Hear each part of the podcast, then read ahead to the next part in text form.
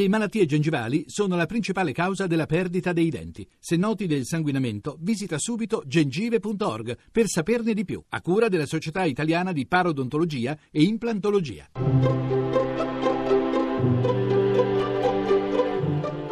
Il pensiero del giorno.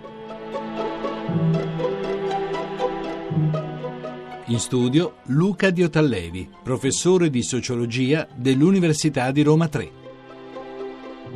Pensate un attimo al piatto che amate di più, alla cosa che preferite mangiare. Che effetto vi farebbe se qualcuno vi obbligasse a mangiarla? È molto probabile che almeno un po' della voglia che avete vi passerebbe. Magari potreste persino provare un po' di disgusto per una cosa che invece vi piace e molto. Qualcosa del genere capita anche con l'amore. A chi mai può davvero venir voglia di amare quando l'amore è comandato? All'amore si rende un cattivo servizio quando lo si presenta come l'oggetto di un comando. Amore e morale, lo sappiamo, non sempre vanno d'accordo. Come è mai possibile amare davvero se non spontaneamente? La chiave dell'amore è dunque nella libertà con cui si ama, ma più che in una libertà che freddamente decide di amare, la chiave dell'amore sta in una libertà che sente di non poter non amare, che prima si accorge di essere spinta ad amare e che poi liberamente continua ad amare.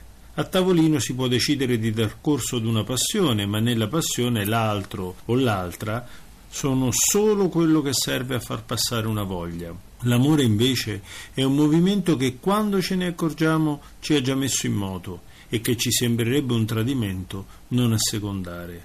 L'amore vero non è progetto, ma risposta. L'amore vero è risposta all'amore. Nessuno purtroppo può assicurare a nessuno che sicuramente si sentirà amato ma a tutti conviene farsi più spesso una domanda.